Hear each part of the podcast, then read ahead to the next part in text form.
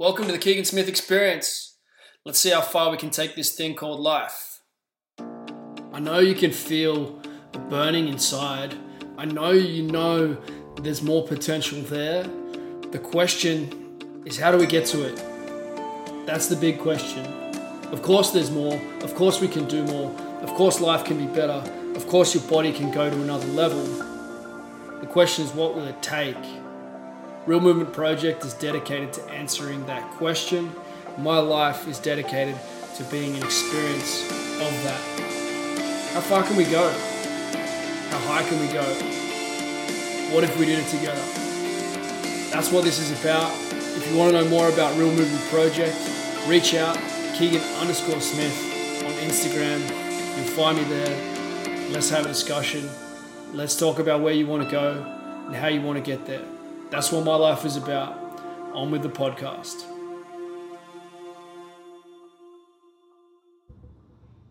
Keegan Smith here. Continuing on a little bit from that conversation just a couple of days ago. The need to be more superficial, right? So this one is a is a funny one and a controversial one in the context of modern society, right? Because we're taught to be inclusive and you know not bully people and all of these sorts of things. And obviously we want people to feel good about themselves. Now the trick is do we want people to feel good about themselves with things that don't actually do them any good?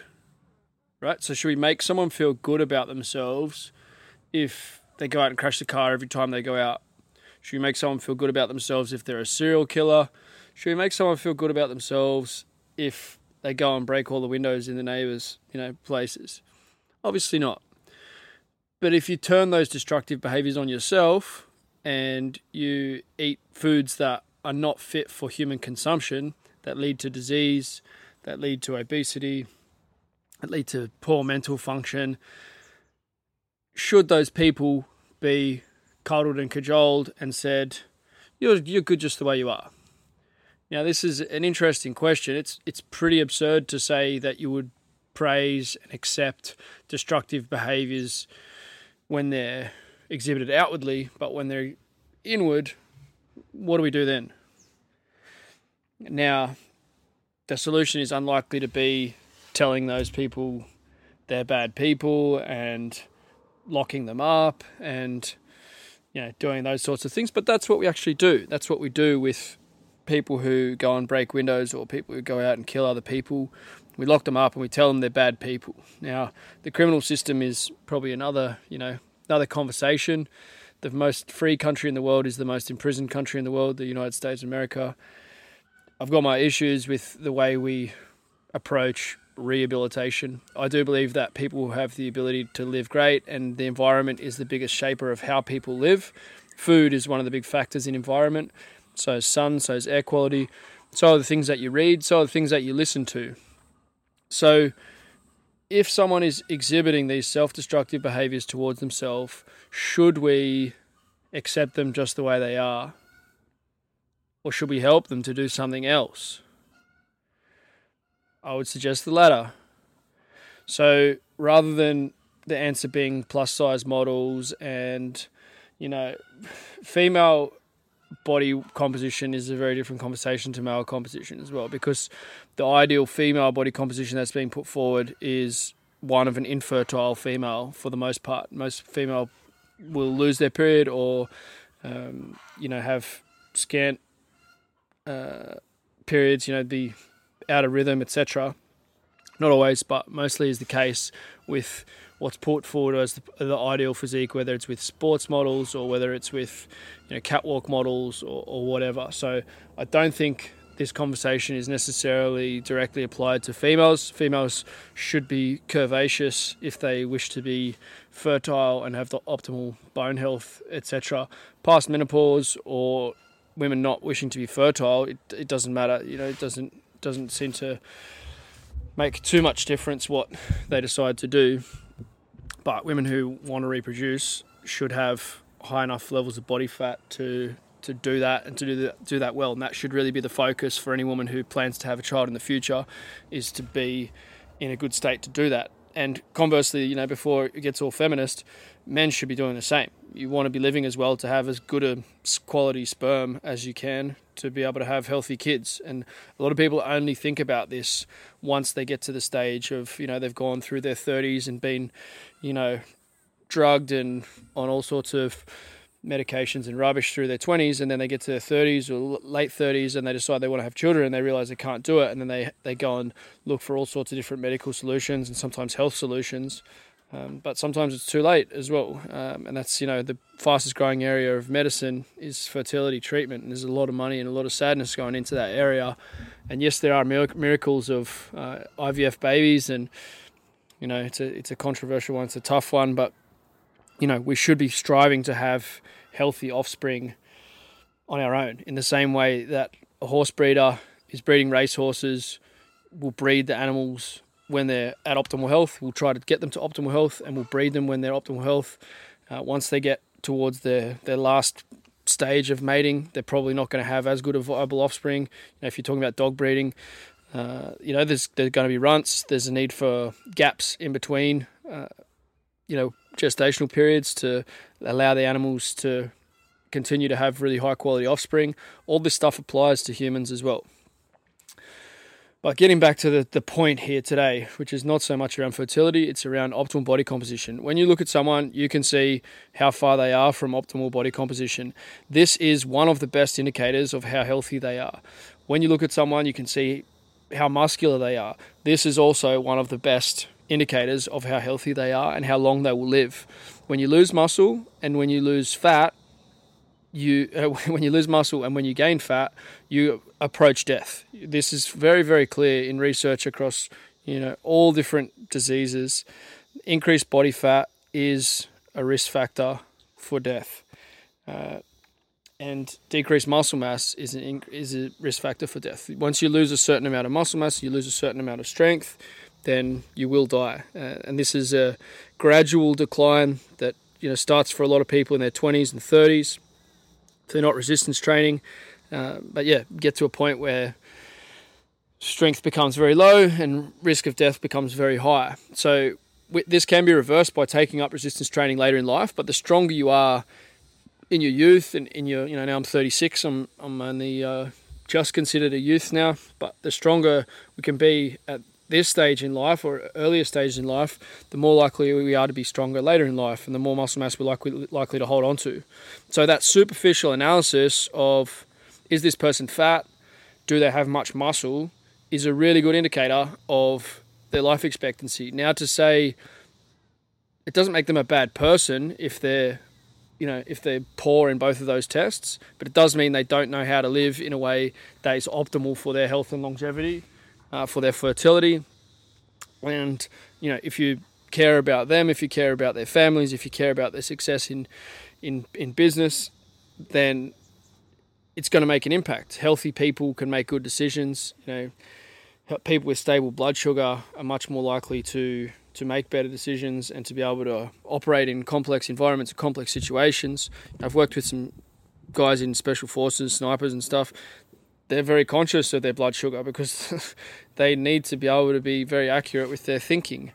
Um, that same level of accuracy isn't probably you know something that most sports doctors and stuff are, are, ready to go to yet to really understand blood sugar and understand insulin levels and get down into the, the depths of it but you know that's that's part of the problem here okay so you could say well you know people can be healthy and people can be unhealthy with uh, you can be unhealthy with low body fat. You can be unhealthy with quite high level of muscle mass. But the chances of that are, are much lower. The odds are with you that if you have more muscle mass and less body fat, and you're not using, you know, hormones and steroids and playing around with all sorts of weird stuff to get you there, then your health outcomes are, are good. Okay, so what do we the other, you know, what other tests could we use? Well, like things like coronary artery calcium is a really good one if people are over 50 and they're worried about their, their risk of dying with a heart attack. Uh, insulin levels is probably the best the best test. So your fasting insulin level, um, your glucose tolerance test. So if you have hypoglycemia, glycemia with your glucose tolerance test, Um, they're probably some of the best numbers that you can get, much better than LDL and even CRP and some of those other ones.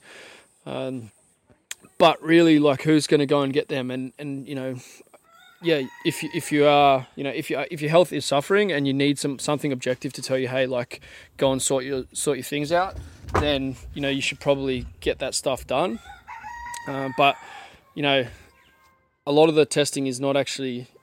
It's it, it's there's a lot of problems with it. If you're doing stool testing, you know, it can be. It's a great idea to have a really healthy gut. Eli Metchnikoff said, "Death begins in the gut." I don't know if the rooster just made the podcast, but he's crackling away there he, you know, death begins in the gut goes back a long way. The ancient Greeks were saying something similar, but we don't really know exactly how to measure that yet. We can measure gut, you know, flora, but there's there's also research there saying that if you retest a day later, if you retest, you know, even on the same day, you could get a completely different result with a different stool. So the same person could have healthy gut bacteria in one and unhealthy gut bacteria in another test back to back. So what does that mean? Well, we don't know.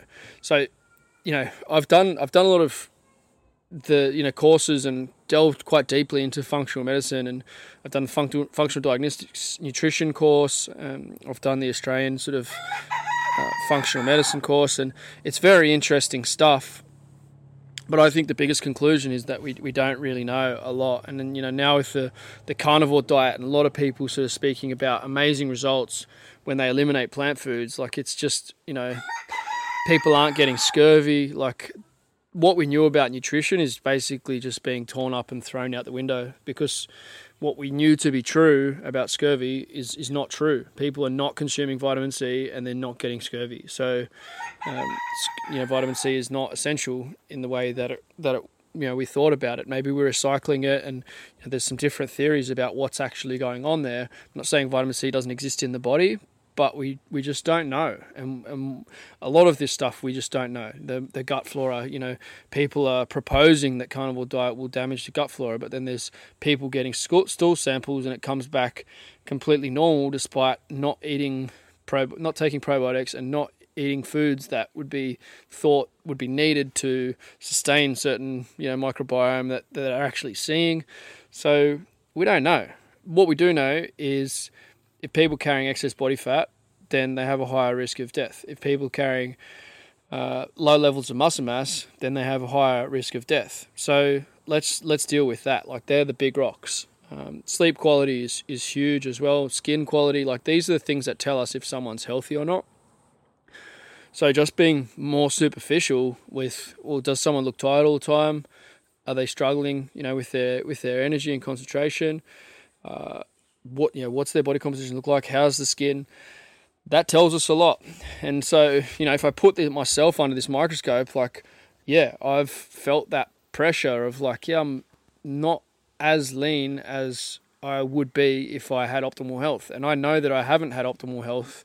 I've had health challenges you know all through my life and i've been looking hard for solutions since sort of late 20s but you know i started following the sports dietitians guidelines and such when I was 16. Like I stopped eating ice cream and butter and you know cut out the fats and all those sorts of things, thinking that I was doing the right thing. You know, now I know that it was more of a castration thing, and I definitely became you know intolerant to sugar, whether I was pre-diabetic or you know diabetic. I don't really know, but I had to sit down because my blood sugars were way off. You know, a, a number of times. So you know, I've been trying to find solutions to these things and, and experimenting with things for a long time. And you know, you might have done this as well. You might have you might go, well, yeah, I'm, I'm chubby, but I've tried that thing. I bought that gym membership. I did that program. I followed that diet. You know, I, I fell off when I did this one. I didn't fall off when I did that one. And you might go, well, this is just me. Like I'm just, you know, I'm big boned or whatever. And I, I don't buy that. I don't think it's the case. I think when you get it right, men are meant to have meant to be lean and strong. You know, the ancient Greeks revered that and they stood by it and they, you know, put that forward as as an image of health. Um, certainly, you know, holding muscle mass is a is a sign of you know masculinity and virility. Now, what's then optimal? You know, the the Poliquin message, and he's been a huge influence on on my life and definitely sort of thoughts around body composition. Basically, called anyone over ten percent a fat fuck. So if you're over ten percent, then you're you're far from optimal, and it makes sense because he was in the elite sporting world where power to weight ratio is everything. If you can drop dead weight, then you automatically increase power to weight ratio, and therefore you have a better athlete. So if he can offend an athlete to the point where the athlete doesn't want to be offended anymore, and they decide not to be a fat fuck, then their power to weight ratio is going to increase, and that's going to mean more medals. And ultimately, that's that's what you know Charles's legacy is that he had more medalists and you know worked with more Olympic athletes than any strength coach in history. And body composition was a huge, huge part of, of what he did and what he delivered. So if you want to be a successful strength coach or if you want to be a successful athlete, there is an ideal body composition for every performance. Now you can pull out the outliers and you go, well, yeah, this guy's this guy's fat and this guy's short and this guy's not so muscular there are always going to be outliers, but they're within a range. So you can only be an outlier to a certain extent. And I've spoken about this on previous podcasts, but you know, you there, there may be a jockey that's, you know, 68 kilos or 64 kilos or 62 kilos um, when the average guy is 47 or 52, but there won't be one at 105, right? So, you know, there may be a, a uh, Luke Keary's an outlier in, in rugby league. You know, he's not very heavy for his position, but he's not 65 kilos. He's not 42 kilos. He's not 48 kilos, right? So there's a range of acceptability. You can be on the limit of that range. To be on the limit of the range, you'll have to be exceptional in another area. You have to be exceptional in skill. You have to be exceptional in power, speed, decision making, you know, psychology, whatever it is that they'll be exceptional and make up for it in another area if they're performing well despite their body composition or despite being an outlier. Now, when you go to pure performance sports, something like sprinting, you just there's no opportunity to compete if your body composition is not spot on. You know, you won't see someone lining up in the 100 meters who has a body composition of 12% body fat. It's just way too fat. It's way too fat. You know, you might in Australia, but you won't at a world championships. You don't see people uh, who get to that level. You just you just cannot do it. You can't throw the shot put without massive level of muscle mass. You'll need a muscle number over 100. Probably most of those guys have over 110, maybe over 115. You know, once you start to get into the question around hormone supplementation, people can have muscle numbers, you know, well beyond what would otherwise be be possible. Um, someone told me Eddie Hall's muscle number is like 162. If you want to calculate your muscle number, you can do that on the Real You app.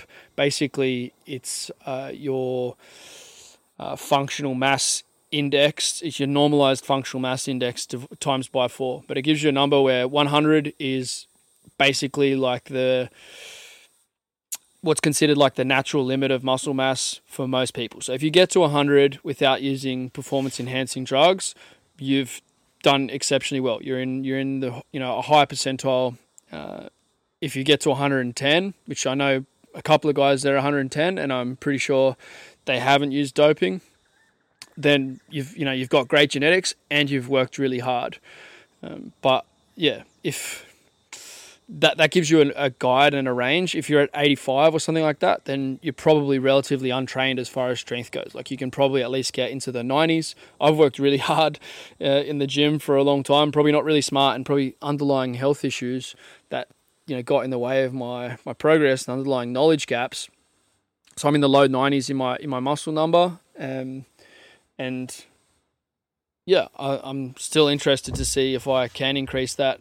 Generally, people would say 36. You're starting to go past your peak as far as natural uh, muscle development goes, but we'll see. You know, there's there's no general data doesn't apply to individuals. It, it's it's useful to understand to a point, but it doesn't say what's going to happen in my specific circumstance. You know, with with using sauna, with using amino acids, with using uh, certain training protocols, uh, with you know doing carnivore, with whatever. Like, there's no study that's ever going to fully nail down exactly what an individual's circumstances are. So,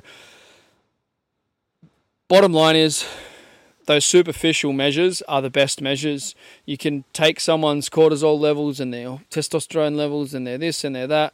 You can get right into the weeds with it And that may be necessary to solve the problem, but you can pretty much know where someone is at based on those superficial measures of how much muscle mass they're holding and what's their body body fat you know composition. So it's a it's a simple method of evaluation, but it's a very effective one if you want to improve athletic performance and improve health outcomes. Sure, then go into sleep quality. Sure, then go into other things, mood and uh, energy and, and such. They're good things to evaluate. But if we were more superficial in saying, well, look, this person does not know how to live in a way that perpetuates life, in a way that optimizes performance, in a way that optimizes fertility. Um, and if, if we're able to sort of be more honest and open about that and, and move towards solutions, you know, we would be in a better world, in a better place. So, in the last podcast, I spoke more about what some of those solutions might be. Um, it is possible to change body composition quickly. It's possible to change body composition slowly. Some people say you have to do it slowly to make it sustainable.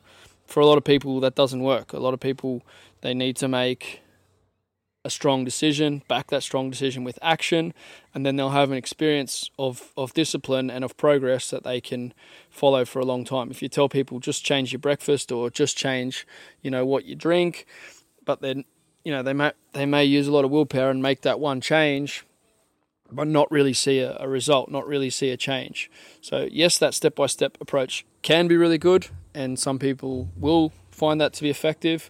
Other people will need to just draw a line in the sand and take action and take extreme action. Uh, and that is, I guess, part of the reason why the carnivore diet has been so successful.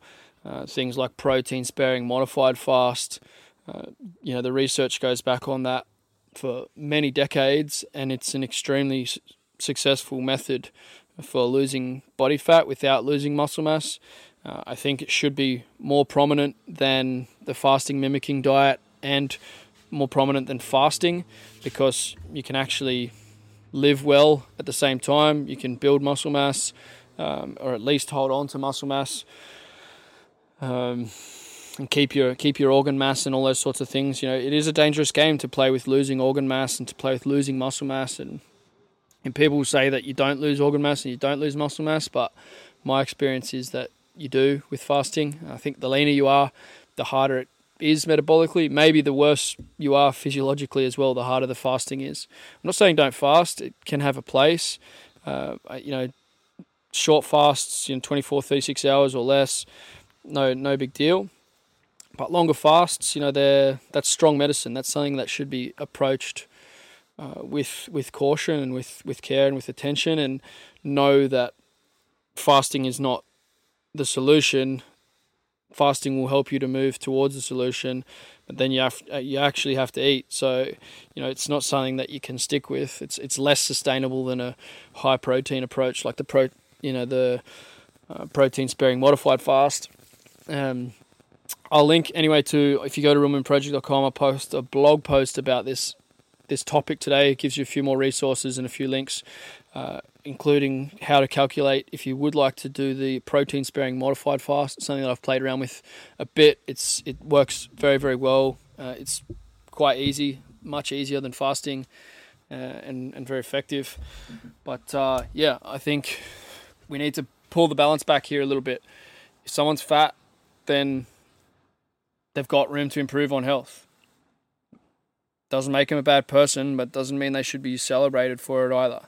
We're not going to celebrate people going around breaking all the windows, so we shouldn't be celebrating destructive, self-harming habits. You know, advertising will tell us to do that. Advertising will tell us that there's a lot of joy in a in a you know box of fast food. Uh, but it's it's it's not the case. It's a short term thing, and then you feel ashamed of it. It doesn't improve your health, doesn't improve your energy, so, what's the better way? That's the question. That's the question that we should continue to answer. Um, that's it. Optimal for men, under 10%, probably more like 6 to 8. I haven't really been able to sustain 6 to 8%. I do feel as though I will be more valuable to the world in that 6 to 8% range. Why? Because I'll be more confident of helping other people achieve body composition goals. People will be more confident of my you know progress and process, Um, I will be more athletic, power to weight ratio higher, jumps higher, etc. Uh, and you know, same on the side of the muscle number. If I have a 95 muscle number in that six to eight percent range, um, it becomes you become more of an outlier. People are interested in outliers. A lot of people follow, you know, people who are, who are using steroids and they they look amazing. In well, they you know they look exceptional. They're they're they're massive outliers. They have huge amounts of muscle mass, very low body fat, and people are inspired by what they do. Now the problem is that the methods that they're using are not necessarily legal or um, they're not uh, easily applied by their audiences. So it's actually not very useful information. It kind of distorts people's perception of reality and what's possible. So the more people who can achieve great results naturally, that's something that is more accessible to the majority, but you still got to be an outlier. You've got to be an outlier in performance. If you're going to be sitting in the middle, you're not going to inspire people. You have to do things on the extreme shit things happen on the extremes. You know, bad things happen on the extremes. People die on the extremes. Different, you know, extreme political thought, extreme diets, extreme whatever. There's risk that happens there, but it's also where the great stuff happens. You know, Martin Luther King was uh, had an extreme message at his time, and Gandhi, and you know, Che Guevara, and you know, these people had extremes, and whether you agree with their message or not, it's on the extreme that power, powerful things happen. You know, Arnold Schwarzenegger has lived on the extremes and everybody knows his name. So I would challenge you to be a little bit more extreme and go towards optimal, go towards what's best. You're not going to have many optimal days. There're going to be a lot of days where you don't achieve what you what you set out for. You know, you're going to be one you know, calorie off here or there. You're going to be one gram off. You're going to be one food off. You're going to have a nibble on something that wasn't as part of the plan. You're going to miss a few reps on your training, or you're going to get up 10 minutes late, or you're going to whatever. There's pretty much always going to be something that's just not quite right. The less of that, the better, and the you know the more consistent you can be. But then your standards become higher, and then you're still going to miss. So, you know that 97% failure podcast, I think, is one that's resonated with a lot of people. Like 97% of the time, you're not going to get you're not going to do what you what you wanted to do. But if you're aiming and if you're going towards that and you only just miss it, then eventually you get the big reward. There's a few days where you feel like, yeah, that was great. Like I really put it all together today. It's not really about those days. It's about all the other days where you don't quite make it, but you strive and you get pretty close. So that's us. Be more extreme. Optimize muscle mass optimize fat mass, quantify those things, know your numbers, help other people do the same, the world will be a better place. Talk to you soon. That's a wrap for today. Some powerful stuff there. If you enjoyed it, send me some feedback, give it a share on social media. If you're serious about this and you want to implement on the back of this, then Real Movement Project is the place to be. I don't know of anything like it. I don't know anyone who's pushing things to the level that we are training, mind, nutrition, and a community of people who are making projects happen to change the world. That's what it's about. If that's what your life is about, or you wish your life would be more purposeful and more directed and taking you to another place, reach out, Keegan underscore Smith. I'll talk to you soon.